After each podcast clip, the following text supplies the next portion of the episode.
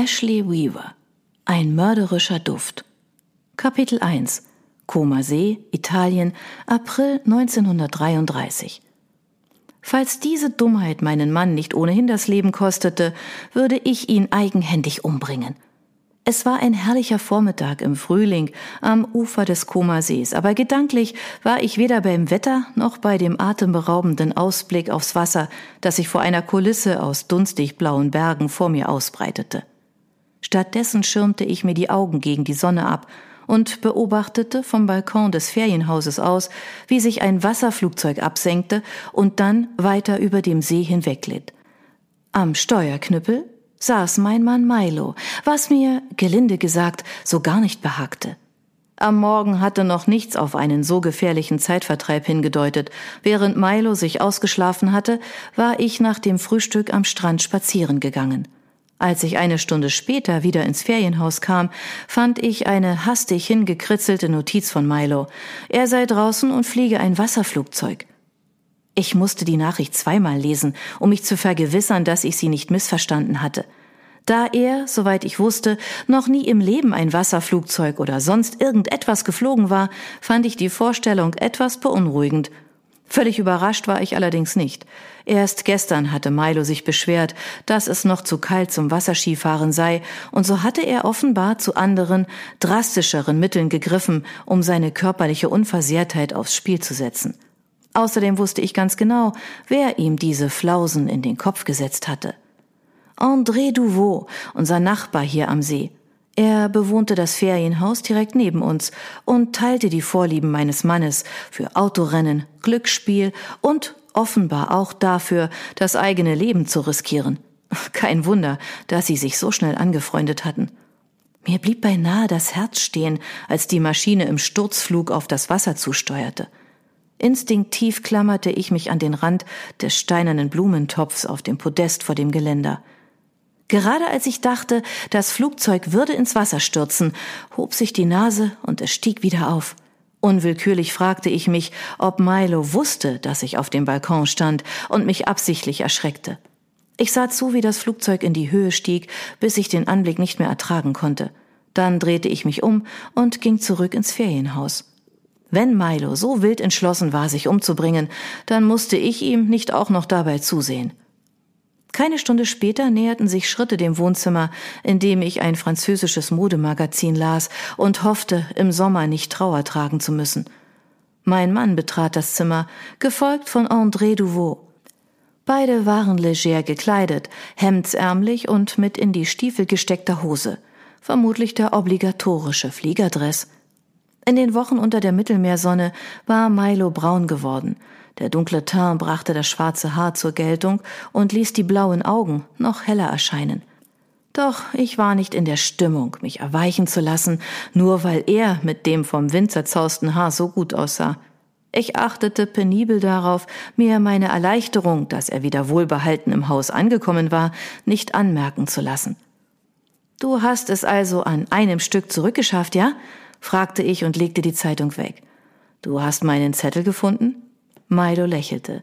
Er kam zu mir, beugte sich herunter und hauchte mir einen Kuss auf die Wange, bevor er sich mir gegenüber in den Sessel fallen ließ. Von meiner gespielten Gleichgültigkeit ließ er sich nicht täuschen. Du hättest dir keine Sorgen machen müssen, Liebling.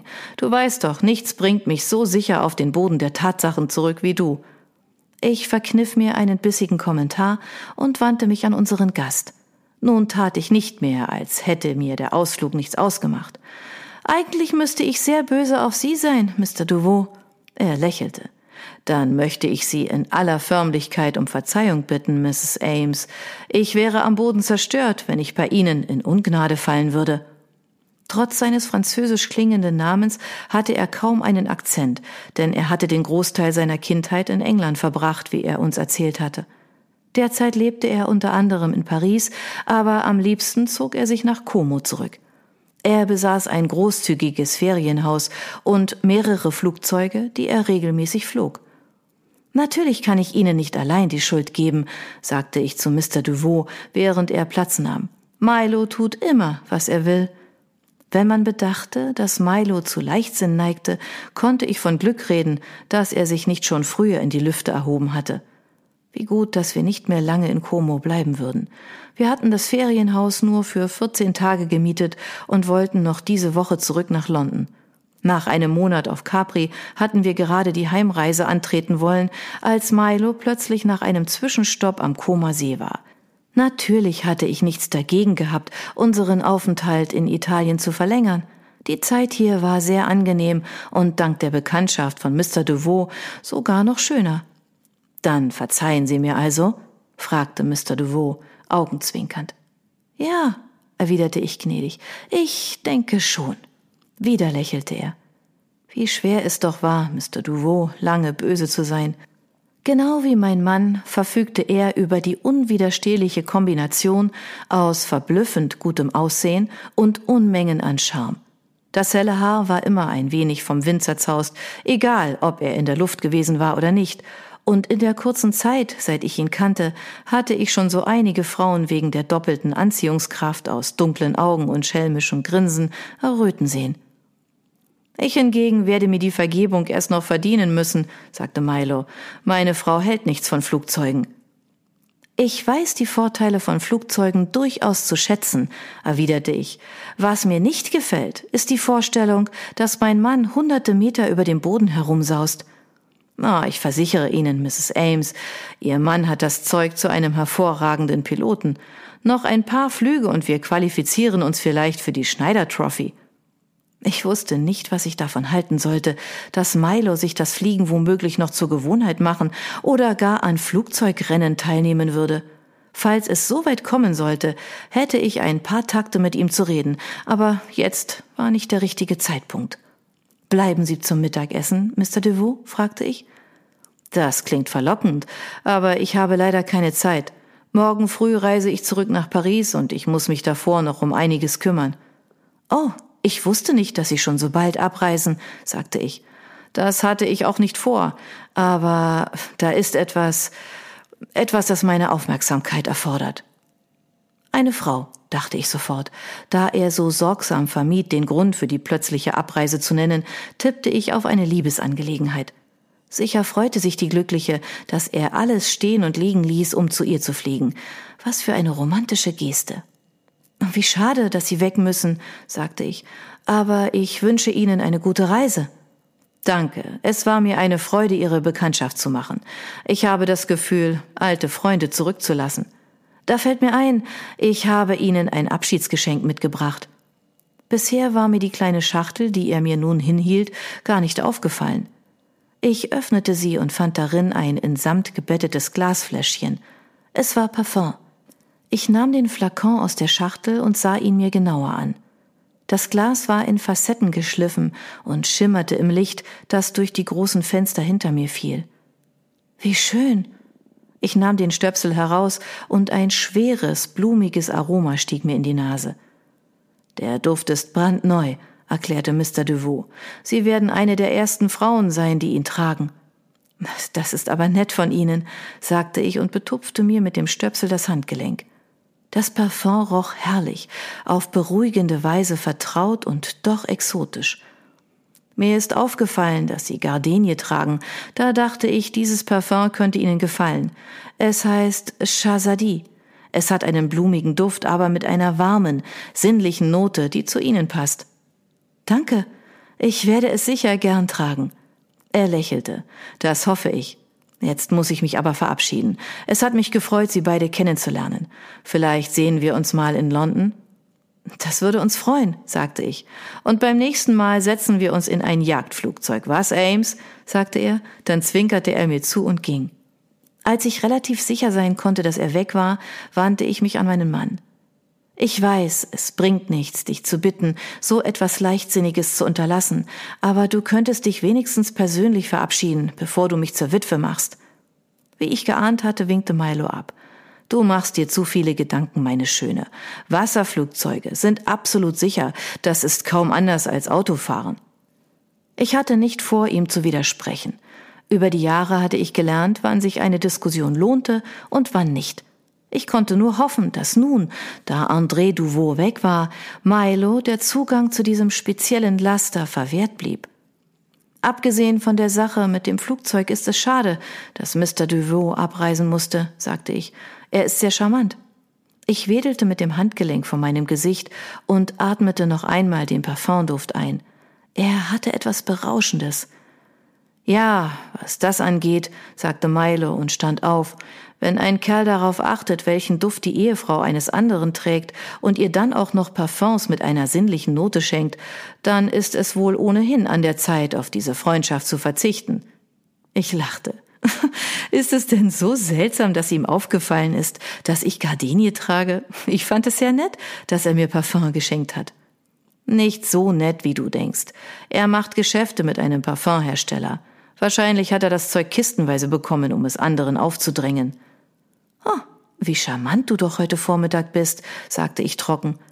Er kam zu mir, umfasste mein Handgelenk und hielt es sich unter die Nase. Es riecht jedenfalls herrlich auf deiner Haut. Findest du, die sinnliche Note passt zu mir? fragte ich leise. Und wie? Er zog mich an sich und küsste mich. Wieder spürte ich das ungewohnte Gefühl vollkommener Zufriedenheit. In letzter Zeit war das mein ständiger Begleiter. Ich war erholt, entspannt und glücklich.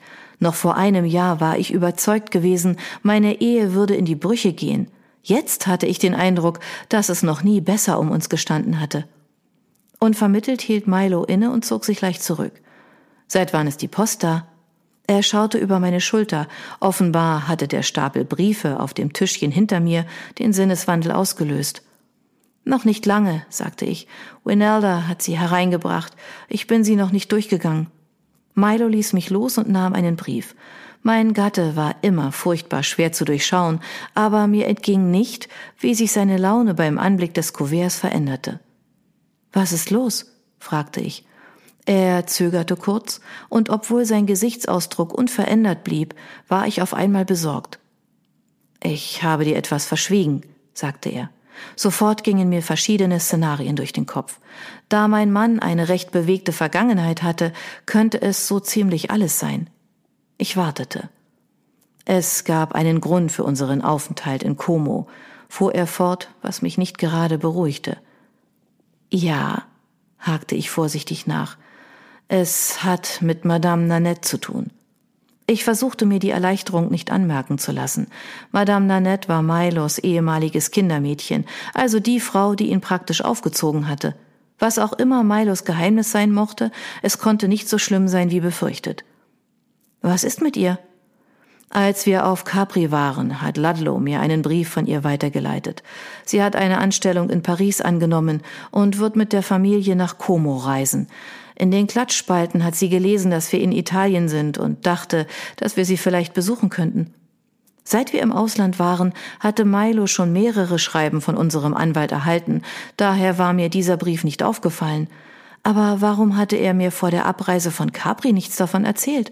Die Nachricht war schließlich nichts Schlimmes, ganz im Gegenteil. Wie schön, sagte ich, ich freue mich, Sie zu sehen. Er ging zum Schreibtisch in der Ecke, schlitzte den Umschlag mit einem Brieföffner auf und nahm den Brief heraus. Mit neutraler Miene überflog er ihn. Endlich hob er den Blick. Sie bleibt in Paris und bittet uns, dorthin zu kommen. Geht es ihr nicht gut? fragte ich, schlagartig besorgt. Es war nicht Madame Nanettes Art, um einen Besuch zu bitten. Sie und Milo schätzten sich zwar sehr, aber sie standen nicht mehr in engem Kontakt. Ich war ihr nur zweimal begegnet, einmal bei unserer Hochzeit und einmal, als wir an Weihnachten auf Durchreise in Paris waren.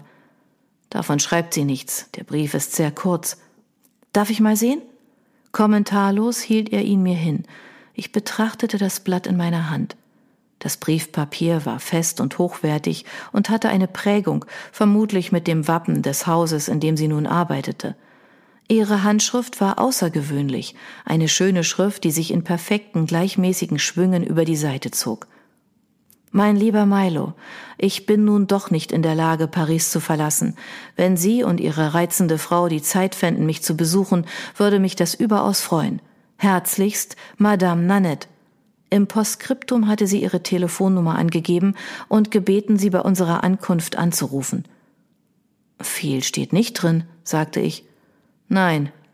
Die Knappheit des Briefes war etwas beunruhigend, aber ich konnte nicht genau sagen, warum. Du hast doch nichts gegen eine Reise nach Paris? fragte Milo. Natürlich nicht.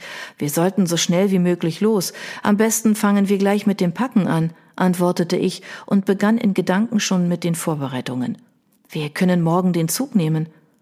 Plötzlich lächelte er auf eine Art, die mich immer sofort argwöhnisch machte. Liebling, was hältst du von der Idee, nach Paris zu fliegen?